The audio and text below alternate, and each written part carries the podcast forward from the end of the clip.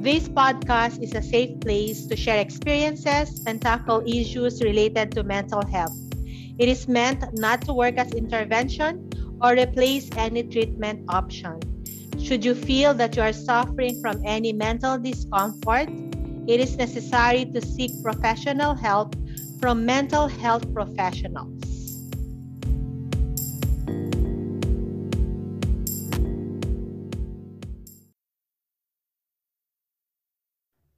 Disclaimer If you're worried that you're depressed, see a doctor or a mental health expert right away to get help. It is true that there are a variety of online tools for diagnosing medical and mental health conditions, but they are not always reliable. Okay, today we'll be discussing about the signs and symptoms of clinical depression. Okay, so let's review again. Ano bang ang depression? Depression is characterized by sadness and boredom, changes in appetite, worriness, guilt, difficulty concentrating, or thoughts of death may accompany these symptoms. Depression can be diagnosed only by competent medical or mental health practitioner. However, there are several warning symptoms. Depression symptoms might vary. Some people struggle to get out of the bed while others can go to work every day without coworkers noticing.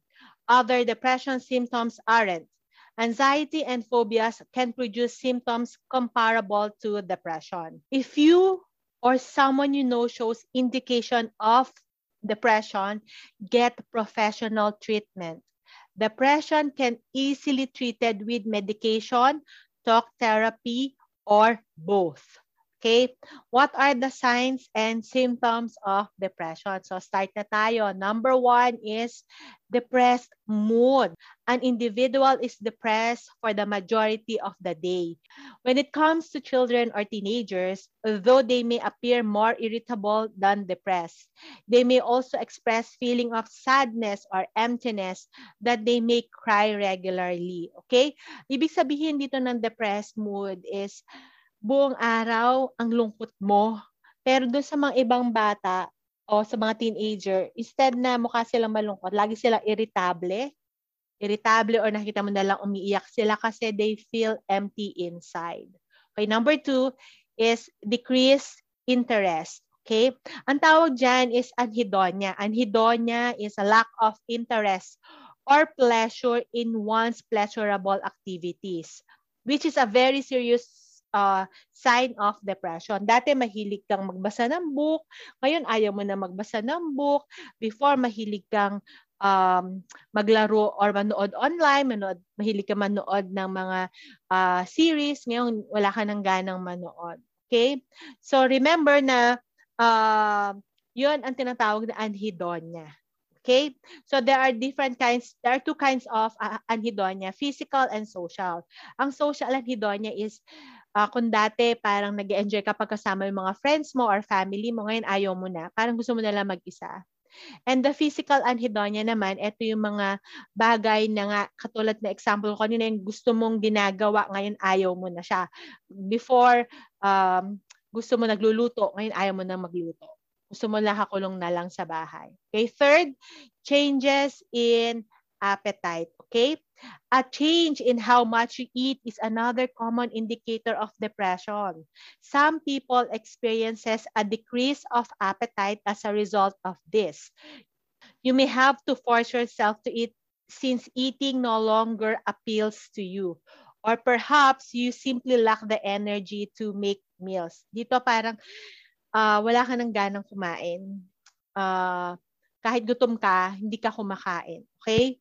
Remember na sadness or feeling of worthlessness can also lead naman to overeating. Food is usually employed as a coping tool in this situation. You may discover that food improves your mood temporarily.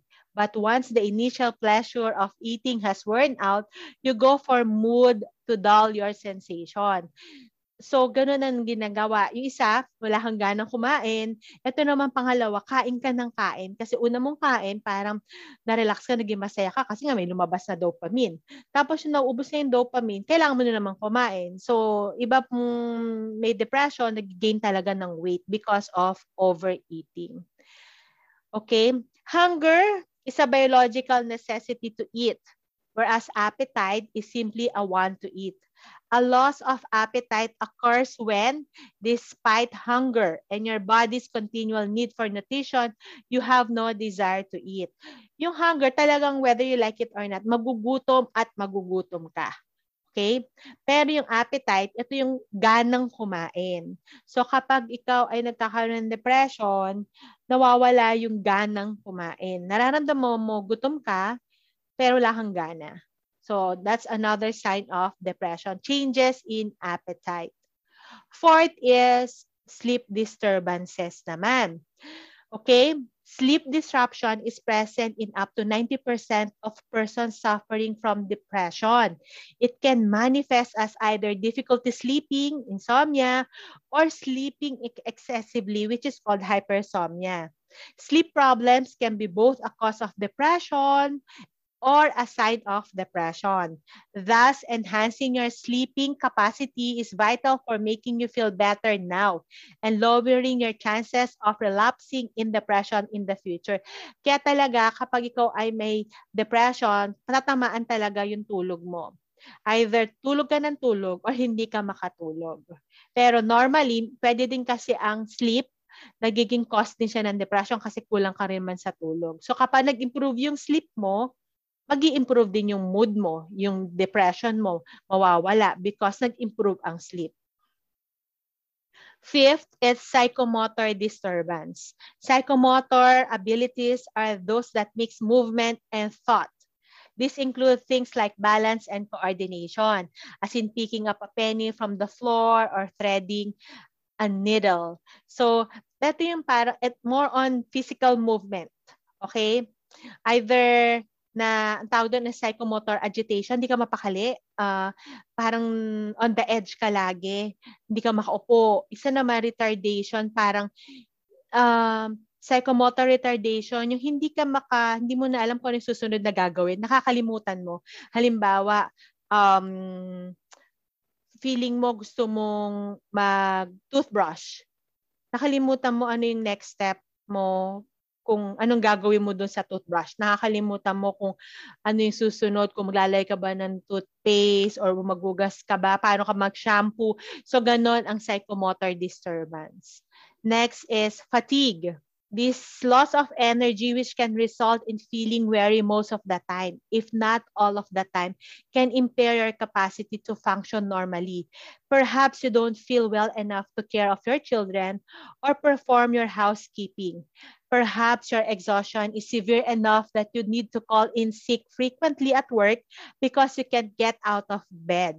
The weariness that accompanies with clinical depression can be overwhelming at times. Fatigue is, ito yung parang pagod na pagod ka. Hindi mo alam, kagigising mo lang, pagod ka na, hindi ka makabangon kasi parang ang bigat-bigat ng katawan mo. Ayaw mo magtrabaho, gusto mo lang nakahiga ka lang. Kasi nga, parang nanghihina ka. Pagod na pagod ka kaagad. Number seven, feeling of worthlessness and guilt. You may have unpleasant and unreasonable ideas about yourself, such as believing that you are useless.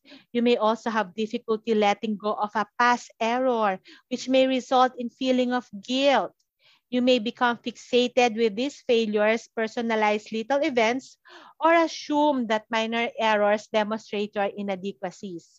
So ito yung paulit-ulit mong nalalagay sa mind mo na I'm a failure, I'm not worthy.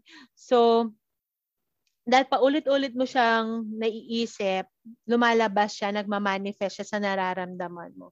Nafe-feel mo na worthless ka. Tapos yung mga failures na nagawa mo in the past, nagigilty ka naman. Okay? Eight, difficulty concentrating. People suffering from depression may identify this in themselves or those around them may notice that they are having difficulty thinking effectively. This impact may have observed more prominently in older persons. They may discover that they're having difficulty processing thoughts rapidly and ascribe their symptoms to cognitive loss.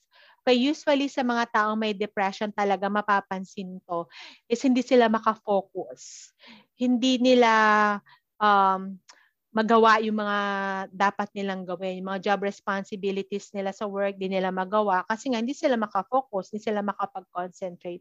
So isa yan sa sign ng meron kang depression. Last but not the least is recurring thought of death.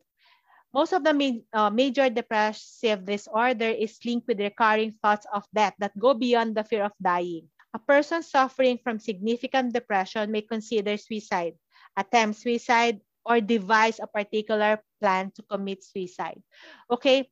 Ang ang taong may depression kasi usually nakakaisip talaga sila ng death. Um, kasi gusto na nilang matapos yung pain or yung numbness na nafe-feel nila. So, hindi, iba naman, hindi nila naman talaga gusto nilang magpakamatay. Minsan gusto lang nilang saktan sarili nila kasi gusto nila makafeel ng pain. Iba naman, gusto talaga nila na, na mamatay na lang para matapos na yun na feel nilang pain.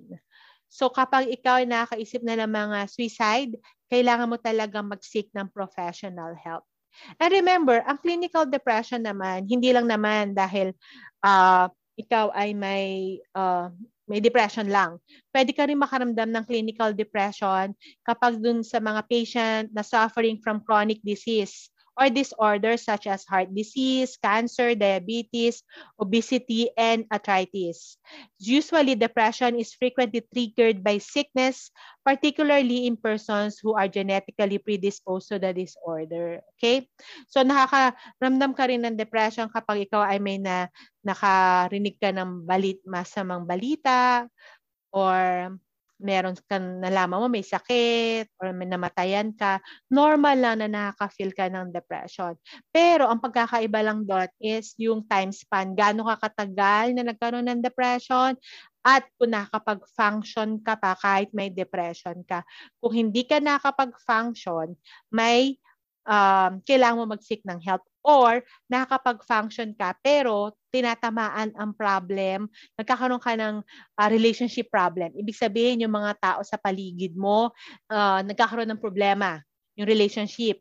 So, ibig sabihin, uh, magaling ka mag-cope up pagdating sa emotions. Pero sa relationship, hindi ka okay. So, another sign of ng depression. So, kapag yon based on the signs and symptoms na pinag-usapan natin, may napansin ka na tingin mo kailangan mo mag-seek ng professional help, huwag ka na mag-second thought. Go ahead and seek professional help. Early intervention is better than cure. Thank you so much. This has been Coach I on the Mind and on Mental Health TBT podcast. Reach out to me by the Facebook group Meant to Matter, Meant M E A N T, and my Facebook account Eileen Evangelista Ang, Eileen A I L E E N. I borrowed the quote from Les Brown. You ask for help not because you are weak, but because you want to remain strong. The hurt and pain you are feeling is temporary, unless you choose to dwell on it. Remember, healing is a slow process. It is a self-realization and it starts with you. This episode has been brought to you by Kids Hope Foundation Inc., Life Coach Group Advisor Inc., and Kids Journey Learning Center.